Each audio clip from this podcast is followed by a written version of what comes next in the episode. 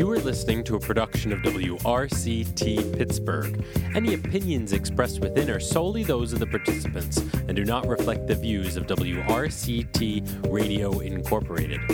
Questions and comments can be addressed to the Public Affairs Director at pa at wrct.org or by calling 412 621 0728.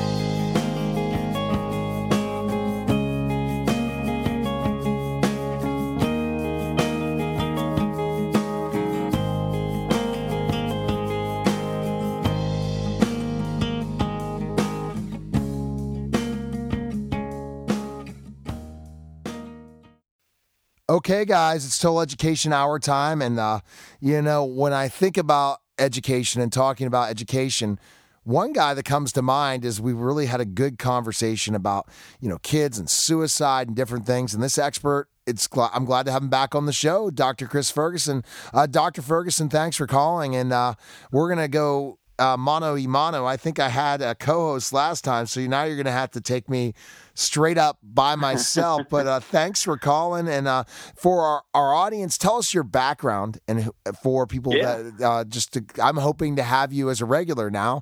Uh, so tell us a little bit about what's going on with you, and we'll get right into the topic. Yeah, that'd be great. Yeah, so it's, it's cool being on again. And uh, yeah, so I'm a psychology professor at Stetson University, which is down in uh, Florida. It's down near Orlando, Florida and um, I do a lot of research on media and media effects, uh, you know, video games, video game violence, and a bunch of other things. But uh, I think we're going to talk today a little bit about movies and smoking, um, and uh, look into whether that has any impact on kids. Yeah, and that's interesting when you talk about that. That's a great, great point. Uh, you last time said that movies, television, uh, any type of other things. Kids are not modeling these things. But smoking, do you, so you it's not a huge influence on them. Yes or no? Yeah. Yeah, yeah. So yeah, so this is kind of like a common, you know, belief that we have in a lot of different areas. So we, you know, there was a lot of talk for a while about like violence in video games and does that cause like mass shootings or bullying or kinds of other stuff. And and it seems like that is kind of slowly dying down. I think we've kind of gotten used to this idea that there probably is is not a link there. Um, and now people are kind of worried about like smartphones and social media and all kinds of other stuff. But yeah, this kind of there's there's been a push for a while. Um, this idea that you know smoking in movies could result in imitation in teens, and this idea, of course, that you know teenagers could take up smoking, you know, possibly because of some movies that have smoking in them, and that that might actually be attributed to a certain number of, of deaths, uh, you know, in, in, the United States and, uh, you know, any particular given year. So there, there's actually been a push for, for a number of years to make, you know, any movie with smoking in it into an R-rated movie. So you have to kind of think of like, what is it, like a 101 Dalmatians, you know, Cruella de Vil, you know, who actually uh, smokes in a movie that right now is a G-rated movie. That you know, if if this you know movement would go forward, would actually like up that to you know, uh, an R-rated movie. Uh, because one of the characters is, uh, is, is smoking in it. So th- there actually was a lawsuit in 2016 about this that actually it, it, it got struck down, but you know, it was part of this movement to argue that there's this kind of direct relationship between smoking in movies you know, like the Dalmatians movie and, you know, teens taking up smoking, and that could be attributed to actual like harm, like actual, you know, outcomes related to death. And therefore, the movie industry is, you know, responsible for a certain number of deaths every year for, for, for not making these movies an automatic um, R rating. So there, so definitely is a really big push. So you so know, you so you believe that those types of things, violent video games, if I'm correct, you didn't think that that caused to do violence, but smoking for sure on movies and stuff like that. If kids see it at a, a younger age, they're more likely to smoke. Then, from your studies. Oh no, no, no! I, I don't endorse this. Oh, okay, I don't, I don't okay. I thought, I thought, no, no. So I was making sure that you. yeah, I probably sounded too excited about no, no, no. So this, there, there definitely is kind of like advocacy, advocacy movement, uh, you know, to, to to make this happen. But but that's that is sort of the question: is is there really you know like strong evidence to support this type of, of, of, claims. So I mean, we do see these, these claims even from groups like the, the Centers for Disease Control, you know, CDC, you know, or basically, you know, say that you know up to you know a, million kids who are alive. This is like you know literally one of their quotes, like you know up to a million kids who are alive today could be killed because of, of smoking in movies. You know, and that's that's crazy. Really so, so so so so here's my point in all this. It's I think that people are doing these studies really are just not thinking. Because, I mean, the stuff that's available online, they talk about yeah. movies and ratings. With Netflix, Amazon, these kids can stream anything they want anytime. So you're basically going to say all kids are messed up and they're all going to have addictions and problems because of media. And putting a rated right. R, it, I think it's outdated, man because the right, fact right. is you can you you can access anything unless you're a really good parent. And the problem is your kids are going to be ostracized if you don't give them a cell phone. Uh, that yeah. they're going to have access to all this stuff far earlier than we did. No doubt in yeah. my mind. Yeah, and, and fortunately, at least in this legal case, the uh, you know the judge struck down the you know the lawsuit and basically said that it's not you know you really can't attribute you know specific deaths to you know something like a movie um, or you know, or a series of movies. And and as part of what you know got me kind of curious about this was was in part this lawsuit. You know, that they get a little bit of press attention, and you know, again, the claims that were in the lawsuit were you know kind of borrowed from the Centers for Disease Control. This kind of claim that you know a certain number of hundreds of thousands or perhaps even a million deaths you know could be attributed directly to movie smoking uh, and uh, kids watching that. So I kind of was curious about it. So what is the, the evidence, you know, for these types of claims? I mean, you never know. Maybe one of these kind of, it, it, I agree with you, it's kind of a crazy sounding claim, but, you know, but you never know. Maybe one of these things is true. but, but, you know, I, I wanted to look at, you know, the studies that, you know, look at, you know, movie smoking and smoking in teenagers and see what kind of data they have and, and how is that data being extrapolated into these types of claims about uh, you know preventing a, a, certain predictable number of actual deaths. And and we have to keep in mind that most of the studies so I looked at this you know this group of studies and most of these are these are like self-report surveys you know that are done with teenagers. Right they, exactly yeah. yeah. Nobody died in any of these studies you know um, you know so, so they're, they're correlational studies and it's and, crazy. And they're, it's, you know, they're, they're just self-report. No, um, I mean, I can't believe. I mean, I, I, thought you were going to come out with a shocking study on me. Look at me and my homework studying tonight. I, but I love to do that because then I'll go. There's no way. And so I mean, if we can, if we want to, and having lawsuits, we can sue about anything now, doc, Dr. Ferguson. Yeah. That's scary. Right. And mm-hmm. a, a, written contract's not a written contract anymore. It's basically if you say something verbally, it could still end up being in a lawsuit. So anybody's mm-hmm. going to try to blame someone else regarding just human nature. The, the thing I right. think that when we blame parents, we can't blame parents because it's human nature. These kids are wired not based on parenting unless it's negli- negligent parenting. Most of them it's based on their and their genetic makeup and who they are. Mm-hmm. and parents can only guide them to the right thing. They can't expect to right. control them. And i think that our parenting style is less controlling as the generation before but what is better so if yeah. you're gonna, so if you're gonna blame every blame the movies for smoking when it's all vaping now, anyways, this is a pretty outdated lawsuit. Think about how many kids are mm-hmm. vaping, even though we know vaping's really yeah. bad for you. sure. Yeah.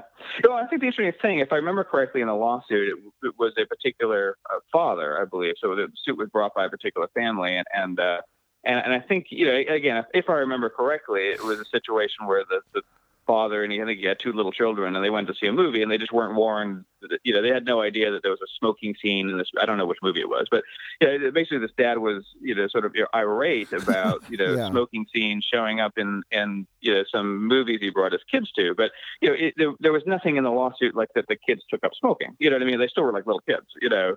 Um, so you know, and I'm I'm a father, you know, myself. My kid's 15 now, but you know, to, to me, it seems like you know, I've taken my kid to a lot of movies, um, you know, and and uh, we just talk about smoking and say, you know, hey, look, you know, this smoking is going to kill you.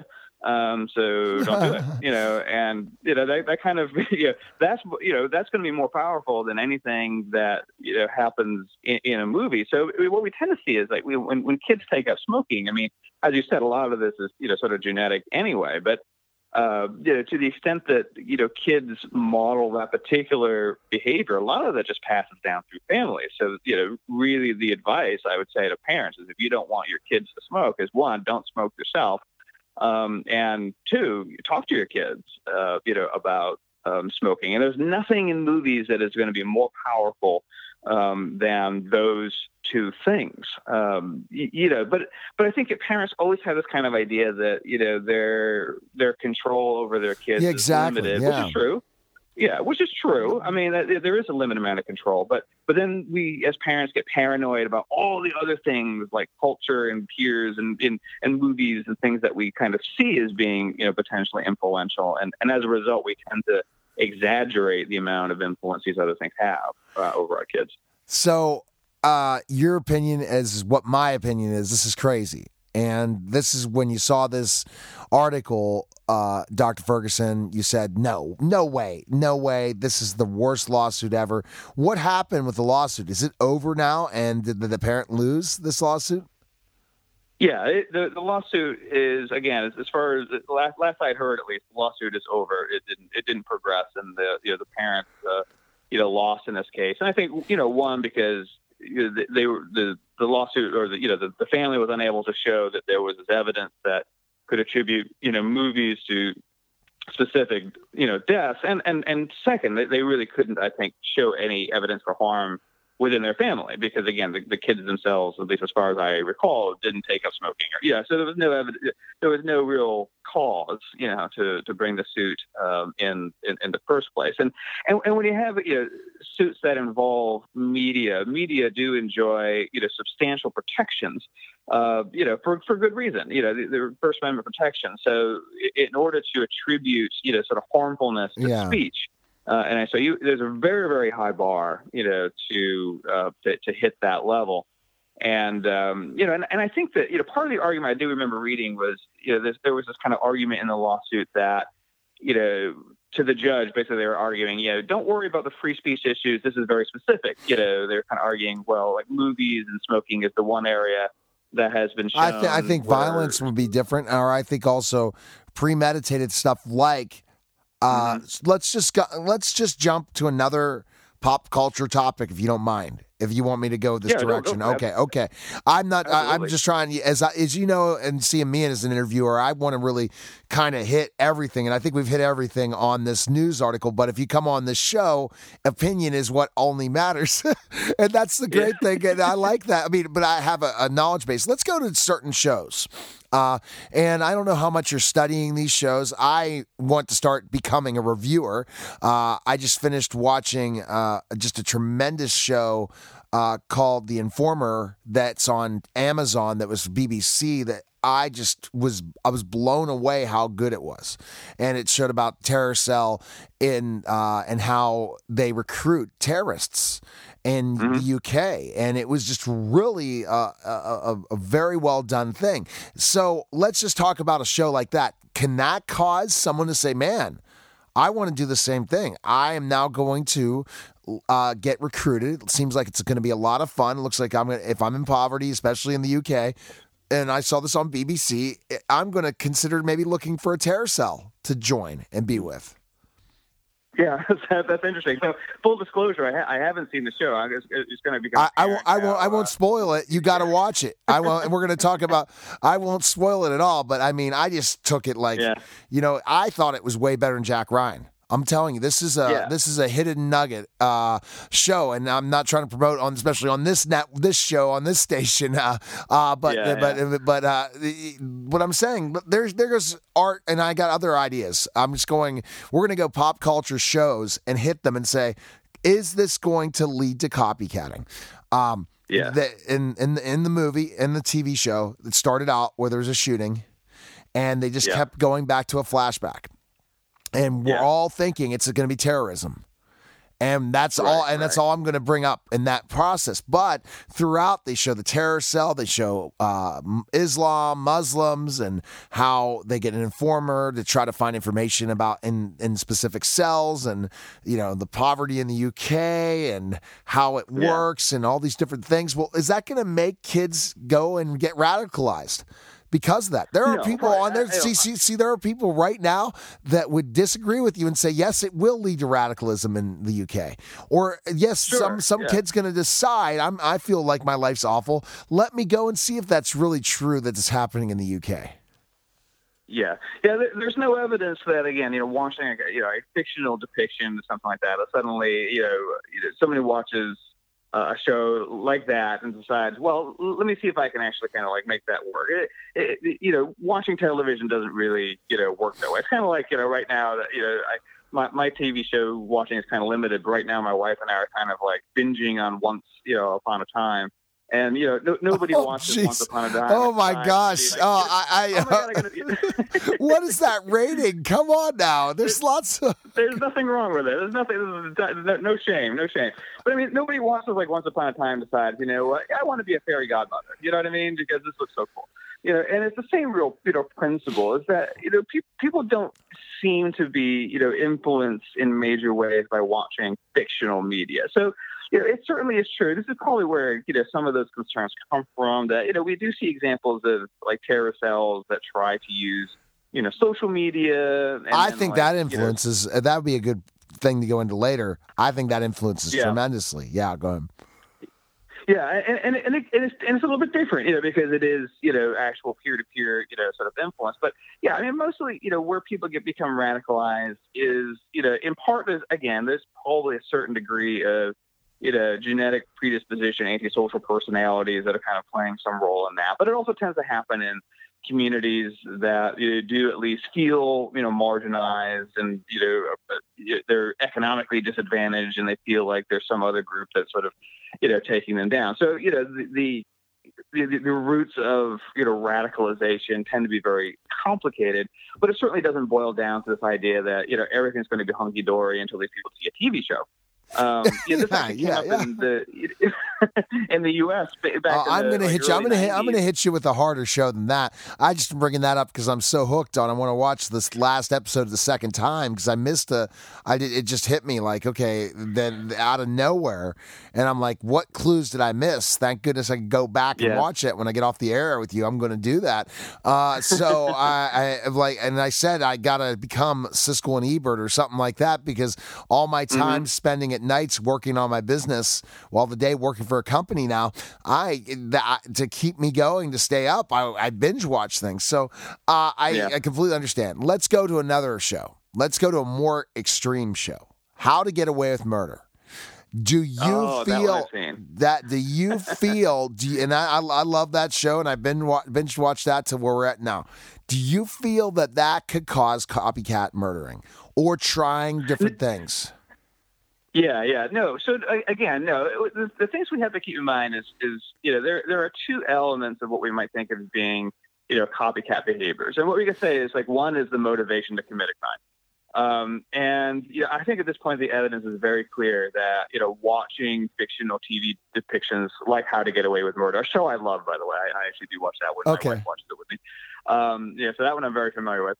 Um, yeah, there's no evidence that you know that watching a show causes someone to become motivated uh, to uh, commit a, a crime. The the other aspect that you you know that there may be you know more possibility to is sort of like if someone decides to commit a crime, could they borrow a technique from a TV show or a movie? In other words, if, if you have this kind of came up with CSI all the time, the idea that you know if you sh- if you if on a television show you portray the idea that using bleach to clean up a crime scene, you know, helps you know destroy evidence. Do some criminals then pick up on that and start to try to use bleach at crime scenes?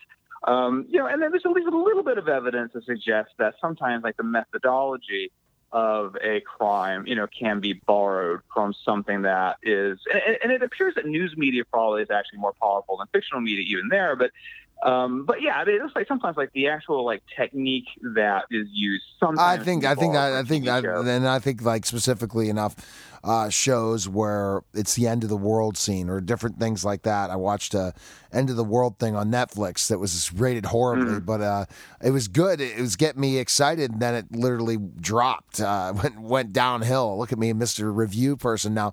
But what I'm saying is that you see shows, you depict depict shows like uh, you know 13 reasons why which i thought was a little too out of control when really it wasn't mm. as bad as it was and it was good conversations that were needed for teens because teens are dealing with that stuff to talk about it but i i, I agree with you i think it's going to have to be something that's taken place in their lives in real life mm-hmm. and me and then that relates to moving forward through media and also influence it cannot right. be just because they watched this television show, they're going to be radicalized. Or just because right. they saw how to get away with murder, they're going to try it. They already had it in their mind that they were going to try it. Exactly. Yeah.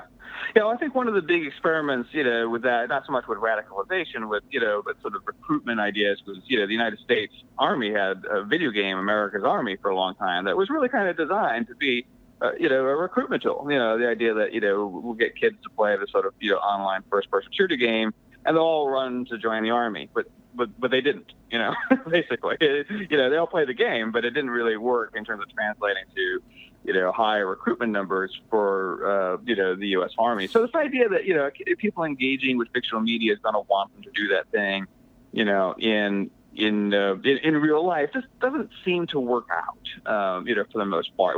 You know, what you might sometimes have is someone who's already looking for something, you know, and like with social media and some of the terror that are recruiting, you know, or you know, insurgent groups or whatever you going to call them that are, you know, recording through recruiting through social medias. Usually, the people are already on the cusp of joining a group like that anyway. You know, they're already looking for something um, you know, like that. And, you know, where social media can be kind of powerful is it can actually you know, put these, you know, groups together with people that are looking for them in ways that were more efficient than was possible, you know, 10, 15, 20 years ago.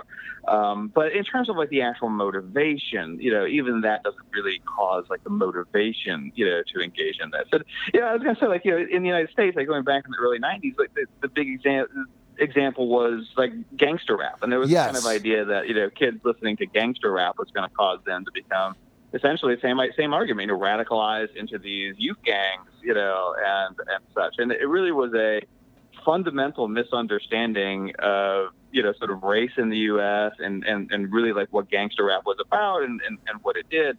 And then, of course, just simply the causes of, of, of youth violence and gang violence and such, but it was really kind of like, you know, rather than look at all the systematic problems we had in the U.S. at that time, you know, regarding race and inner city environments, let's just let's just blame it all on gangster rap, you know. And uh, it was really kind of a, you know, sort of smoke and mirrors uh, distraction from real problems we had, you know, by blaming those problems on culture and, and, media. And unfortunately, that seems to be a very common thing that that we do. We take you know sometimes a very real problem, but rather than having a real like cautious conversation about what the causes of that exactly. problem are, we find some superficial thing to blame it on so we can all feel better. you know what I mean? And and usually it's a thing that we don't like anyway. You know, like you know the, the old, older adults in the 1990s who hated gangster rap. So it's easy right. to blame something on culture that you don't like, you know, because you didn't like it anyway. Um, and, uh, you know, so we oftentimes mix up. One is, you know, our repugnance morally towards something. We also assume that, that it must be, you know, harmful.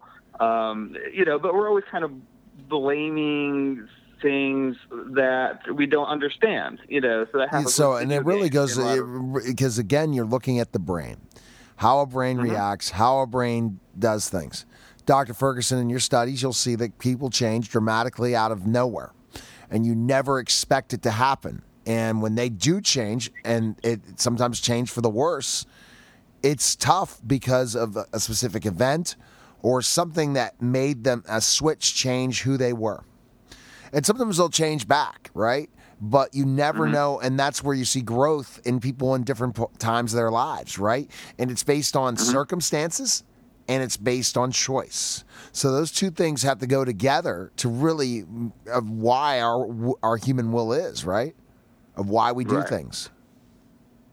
Yeah, absolutely. I mean, and I think you kind of you know hit on you know a particular issue that's important too is that you know in a lot of these discussions about either whether it's crime or uh, terror cells or the, the taking of smoking is you know that you know when we when we talk about like media does this or media does that we really also sort of remove the idea that people are fundamentally in most situations responsible for the choices um, you know that uh, that they make. So there's always kind of this idea that you know, we're looking for something to blame, but in doing so, uh, we're also taking away from people, you know, a fundamental sense of being able to choose their course in life, and as a consequence, being responsible, um, you know, for the the you know the choices that you know they make. I'm not, I'm saying that you know with things like smoking that there are some you know predatory practices by the cigarette industry and such. I'm sure that yeah, I, there, there, there definitely are you know but with a lot of these issues like with crime and such that you know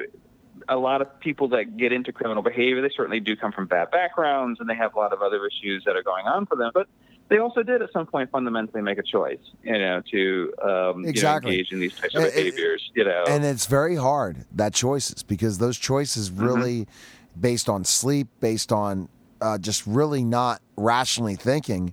Our brains make these decisions. We all cannot stay on the straight and narrow forever. We're going to make Right. mistakes. We're going to be led in a the wrong direction. It's how we respond or how we make the choice, even when presented with something that ultimately would feel great now, but it's not going to feel great mm-hmm. tomorrow. Or it's gonna what is Right. going to be the ultimate result. And sometimes we have to learn through lessons not to do it again. So just to look at media saying that radicalized somebody or smoking or suicide, there are so many other circumstances that happen throughout that time period to do that. So one thing I wanted to ask you before we let you go is, uh, Dr. Ferguson, the whole situation regarding, and I wanted to kind of jump into specifically your your studies and your teaching. What are you ultimately your goal and what you're how you're teaching your students? Just kind of explain that to us over at Stetson. Yeah, that's that's a fantastic question. So, I mean, I think that you know one of the things that, or one of the major things that I hope that you know my students will take away, uh, you know, from my classes is is really this idea that you know when we talk about like science and culture and things like that, there's a really a lot of information out there, and a lot of it is really bad. Um, and you know, trying to help students, you know, have the tools to sort through all this information and be able to discern, you know, what what claims actually have good scientific evidence to support them versus like like everything else, you know, and then the the, the ratio is, is, actually pretty bad. So, you know, people do have to have a certain degree of, you know, skepticism, of, you know, uh, critical thinking, um, and such. And and it is really difficult for for most. It's difficult for most of us, you know, it, it, even for you know myself in fields that are outside of psychology and media effects. We people talk about like medicine, for instance. I don't have a background in that, and it can be very difficult to parse through, you know, what is actual good advice versus Right. what is Exactly. bad advice. And there are ways of developing sort of a mindset of understanding that, like, even in stuff like that, even our doctors oftentimes are going to give us, not, you know, in, in good faith, and they'll give us some bad advice. Because Um, we're and- human. we're human. Yeah. Right. And we have to be able to sort of like, you know, obviously we don't want to be totally like tinfoil hat, you know, deny everything.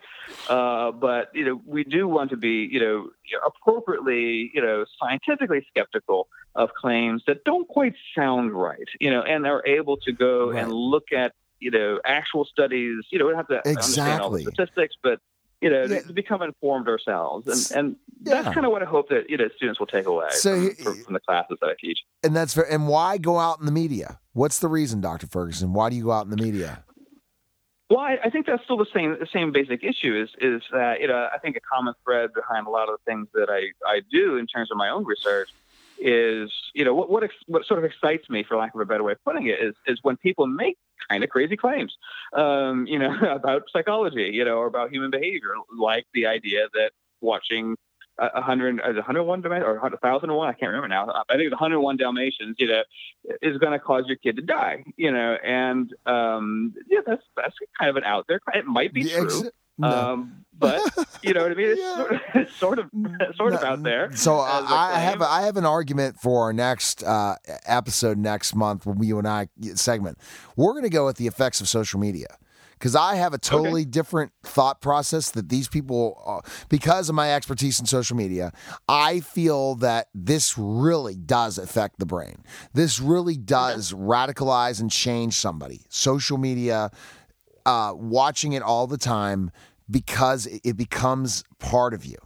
It becomes a the way they create these things. And we'll hear your your response to that, Dr. Ferguson, next month. Uh, one other, so uh, again, we could find info on you, just get a guy Googling you and also checking out Stetson University. But I appreciate you coming on. But that's, you have to start thinking about that. That's a conversation to have your, with your students. How are the mm-hmm. effects of social media causing mental illness and, and depression? And do yeah. you believe? And I want you to answer that next month. So I don't want you to give away anything right now. I want you. I want you. I want you. I want that. I want that as a tease.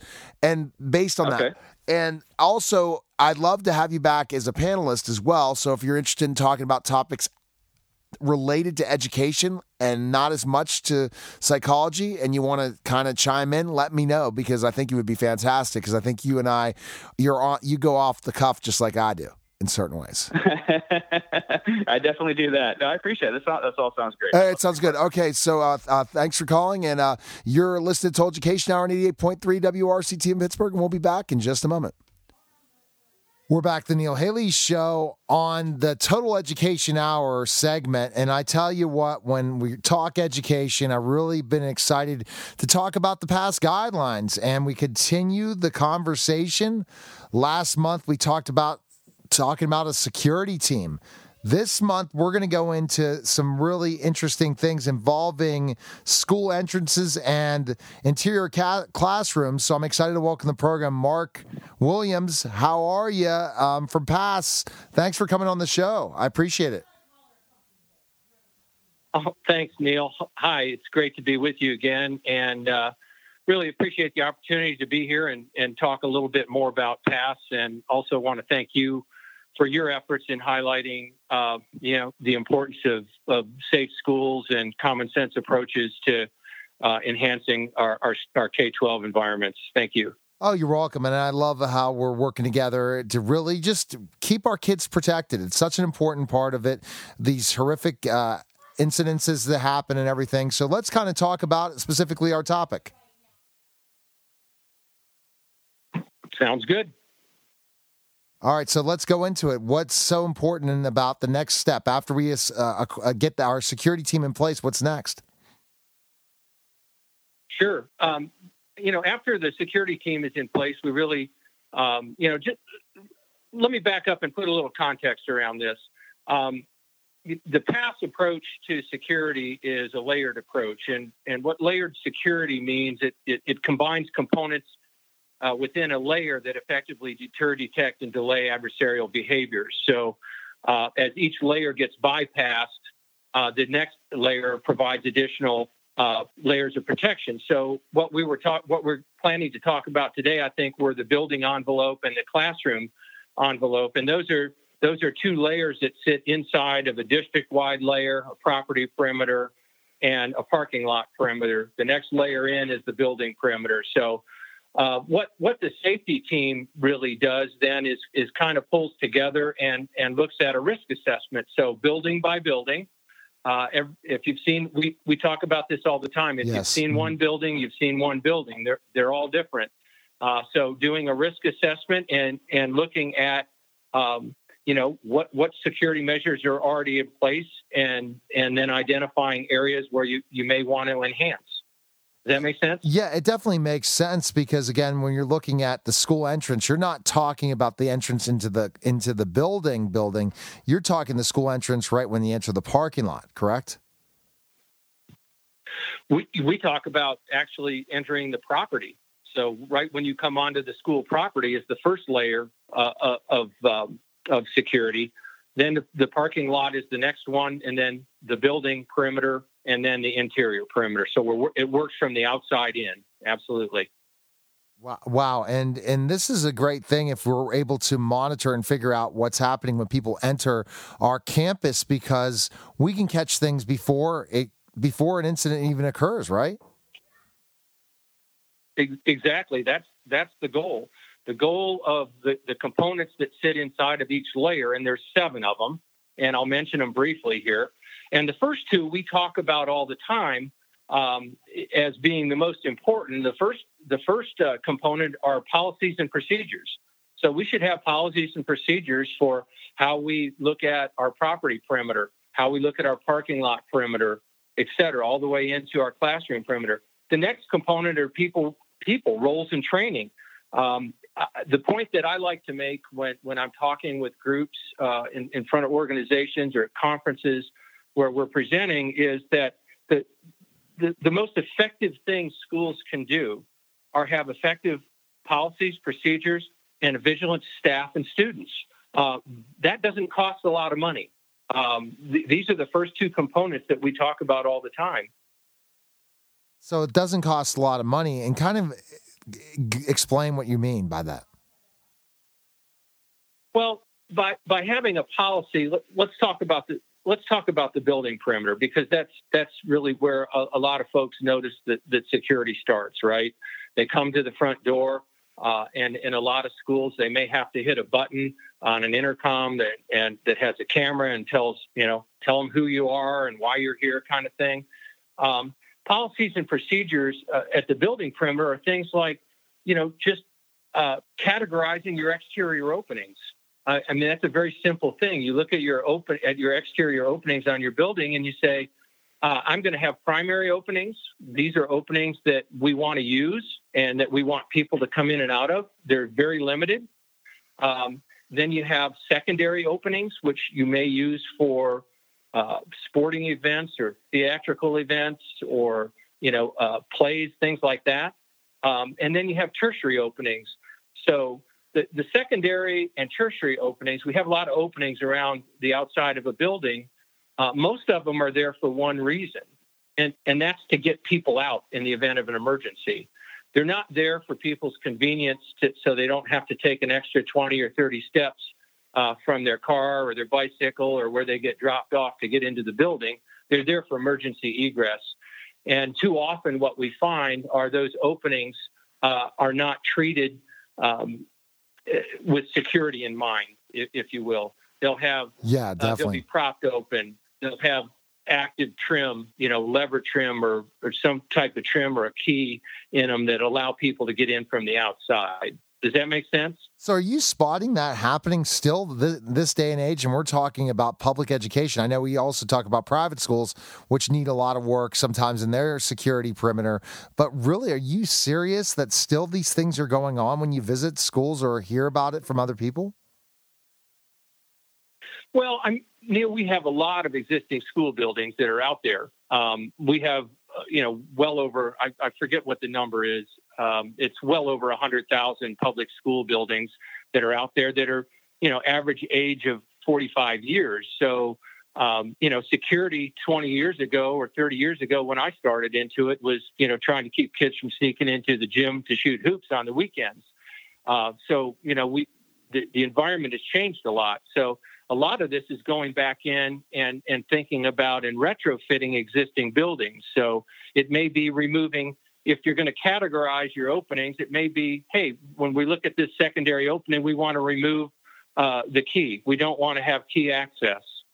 Um, you know, another policy and procedure would be to to move to things like patented or restricted keys that can't be duplicated. Right, yeah. at, you know, at the 7-Eleven down on the corner.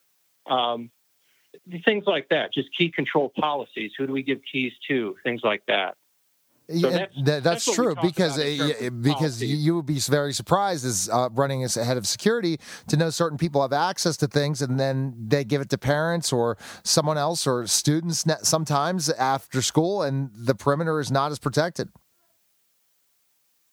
Right, and that's the that's the advantage when we start talking about getting into electronic access control. And I know you're pretty familiar with that Yes, um, I am. A lot of the electronic access control products. Yeah, we talked about that last time. But I mean, the, the advantage of, of the electronics is um, you can control who goes through what door and when. Uh, with a key, you know, it's a credential, just like a card is. But with a key, you know, the, the key works every time you put it in the lock. Uh, a card works only when it's programmed to work. So you can control access to your buildings um, a lot, you know, a lot better uh, through through an electronics me- electronic means. But if the school district doesn't have the the means to uh, install access control, going to a patented or restricted keyway where the, Yes. the key blank is actually controlled by the school, then and having a good key control policy with keeping track of who has those keys uh, is, is you know is a, a cost effective alternative to that. And when you have access control and they have the monitoring to see when everyone's accessing the building and you have motion detectors and also video management software, you can really spot who's coming in, coming out, when they're in, when they're out, and, and reports and everything. It's just so amazing. Yeah, it is, and it just it depends on the level of, of security that that you need in your building or that you want in your building. Um, uh, that's that's the whole tiered approach that PASS takes. Is it it it works from basic, uh, which is tier one in all these components, to to tier four, which is the most sophisticated levels. And you know the the schools can decide what's appropriate for them. But the two questions that school administrators struggle with is, you know, what should we do, and and how do we prioritize? And and that's that's a question we get asked all the time. And I think the the biggest need we see out there in schools is just helping them understand where are we, what, what do we have, and then kind of what what do we need based on our risk Yeah, uh, assessment. that- so that- yeah, that's the so guidelines true. Yeah. help kind of yeah. Yeah, for So sure. it's, it's a process for sure. It, it's a complete And process. school administrators are being bombarded.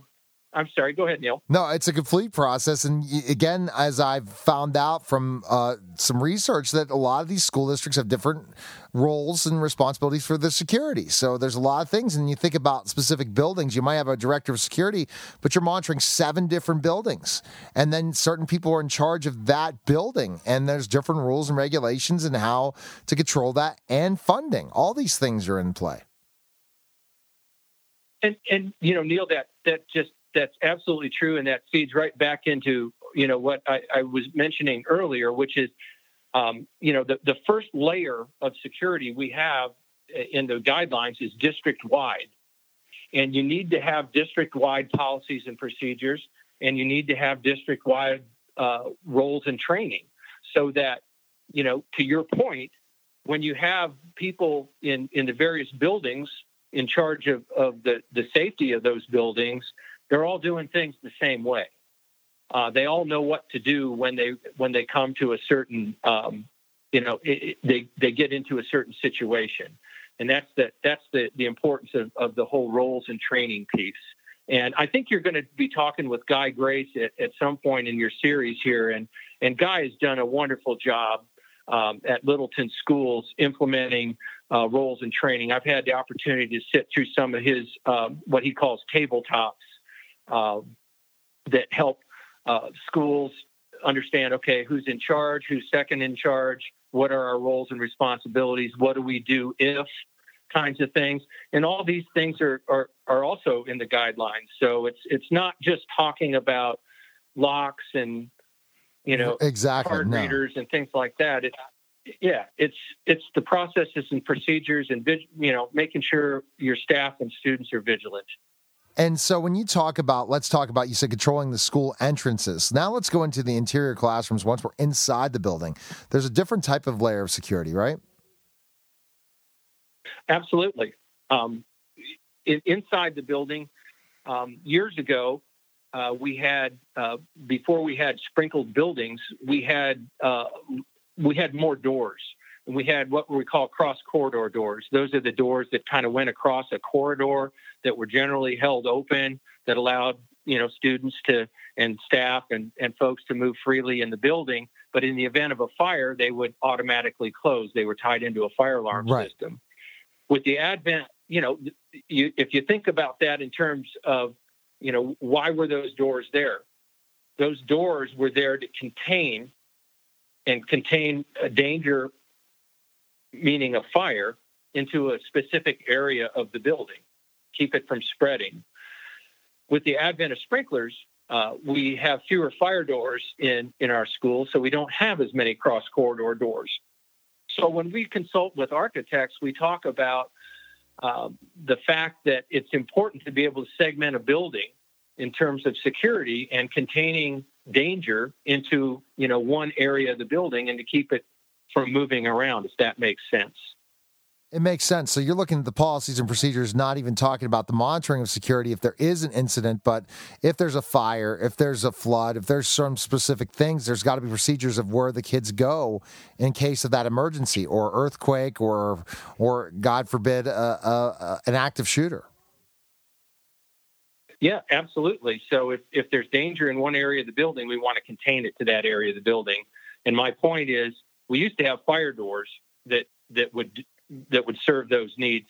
Now we don't have to put them as many cross corridor doors into our school buildings, so it makes it more difficult to kind of contain danger into a specific area of the building. So, you know, as part of our architectural component, which is another one of the components within the layers, we talk about being able to segment your building and block off you know areas of the building so that if there's danger or something going on in one area of the building we can keep it there if that makes sense. Yeah, it makes complete sense. And so you you're saying architecture needs to go back to the days of the fire doors almost, or ways that there are areas where you can cordon people off in all in one area. Absolutely, exactly right. And and your point about you know do the students know what to do and where to go? Um, that that's another important uh, piece uh, of when you're thinking about safety and security if you think about the fact we haven't lost, uh, had loss of life in a school fire since the mid 50s, we practice.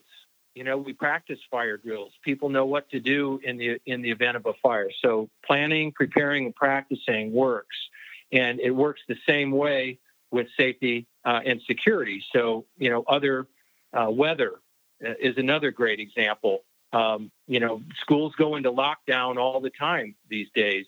Um, and having those kind of policies and practices in place help protect our students and staff uh, from danger that, that could be outside the building.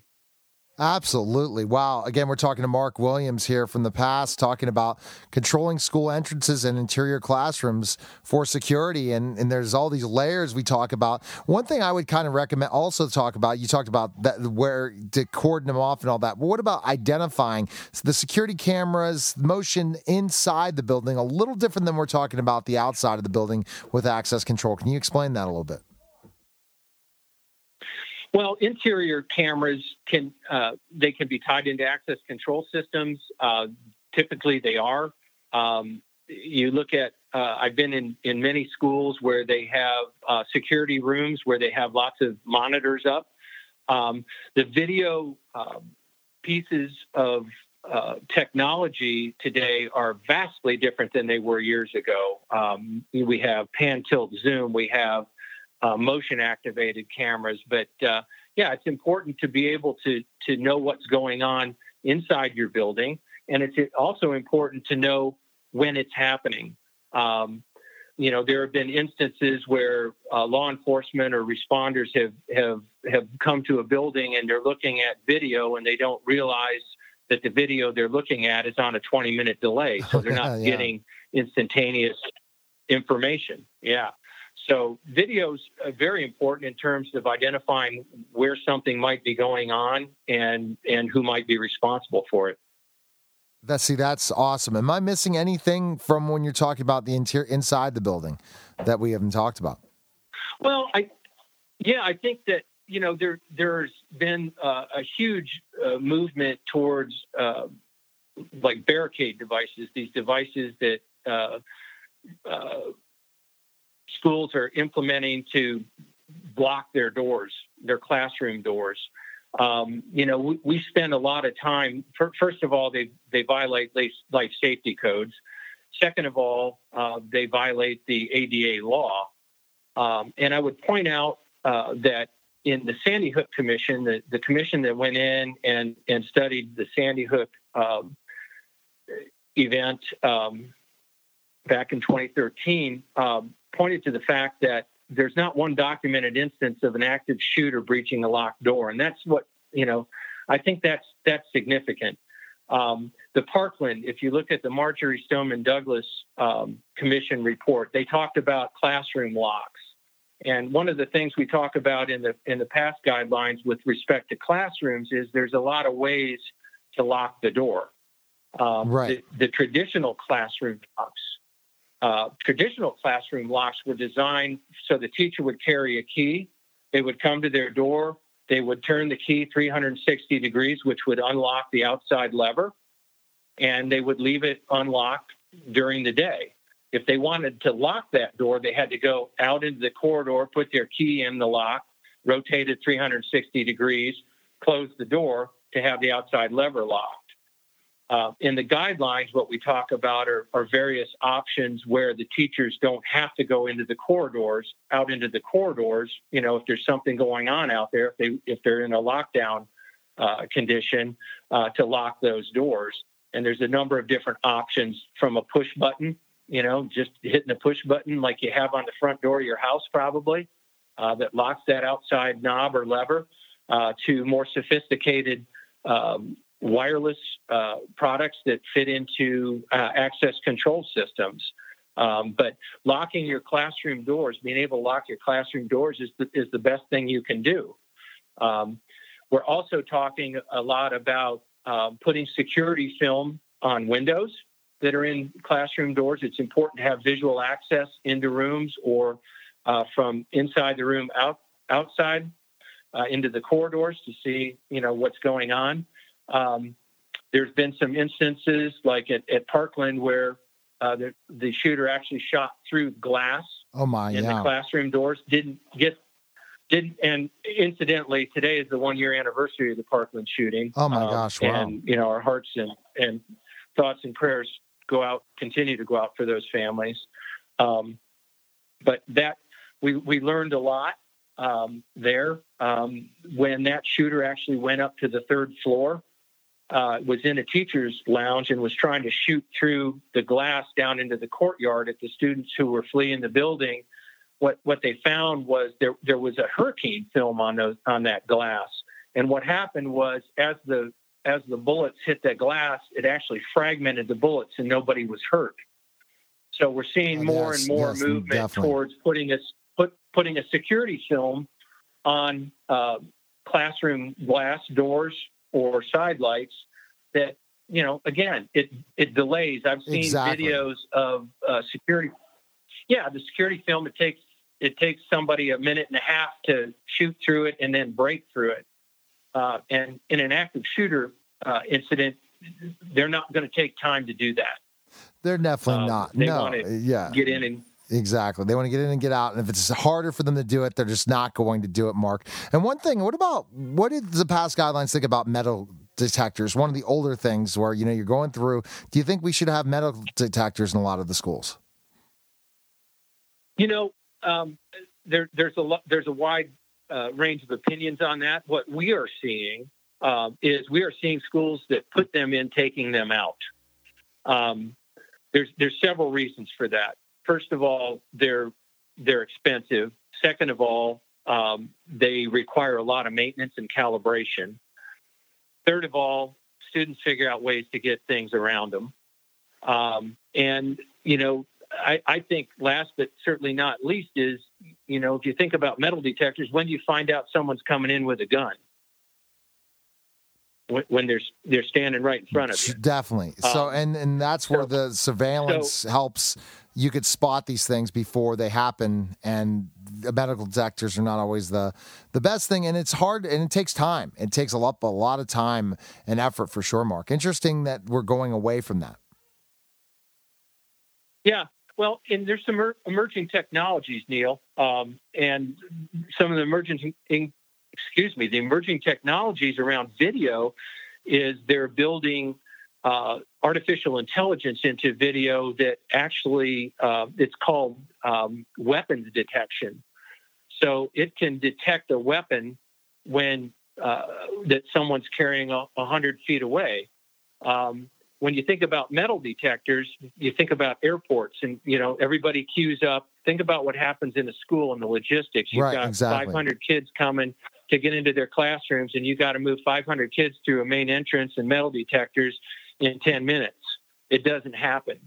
Um, with with the advancement in uh, in video technology, um, th- there are test sites out there uh, that you know that I've read about and and talked with with some integrators about, um, where you know huge amounts of people can move through the openings, and you know you pick out the ones that are the problems.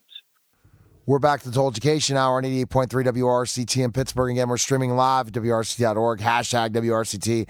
Great discussion about uh, schools and school protection. Love having that segment. Excited to be part of the Total Education Hour in specific ways. The last segment to jump out the end of the show, real, real quick segment I wanted to jump on, and I, I thought this was really interesting that I shared on Facebook. It's gotten a little bit of comment, not enough. A bill would lower failing grades for public school performance to 39%. This is outrageous, and this is out in North Carolina. This is the most outrageous thing I've heard in my life to say 39% failing. So, what does that mean? That means that they are assessing that they're, the kids are failing far more, and if we can lower the bar, kids won't fail as much. The problem I have with that is that is just a really uh, a terrible situation because we're just saying, hey, kids, as long as you can reach 40%, you pass. That's four out of 10. And oh, the, the- you know the argument will be in North Carolina. Hey, well, it's because of test scores. Because well, because we have higher standards, so kids are not going to perform as well when you score four out of 10, you don't feel good about yourself, regardless of where it is. And you're going to PASS at four out of 10. A D is going to be 50% or a C? What are the 39% is failing? Is 50% a C? I want your comments and different situation on all these things. And let me know by tweeting me at WRCT. And uh, I appreciate you guys on. And I really was excited about working with the PASS. The pass really is a great uh, tool for schools to really protect themselves K through 12 and to say hey are they on the right track because we talked about you know arming teachers and all these crazy things if we create a good system uh, protecting our kids on colleges and universities. We're going to be in such be- uh, in college universities and also K through 12. We're going to be a lot better situation. And always Dr. Ferguson. He was. Uh, I'm excited to have him as a contributor to the Total Education Hour. He is a phenomenal guy. Very interesting. Very uh, the whole nature versus nurture conversation. And if you Google the guy looking at Wikipedia and stuff, say, wow, man, he has his own wiki.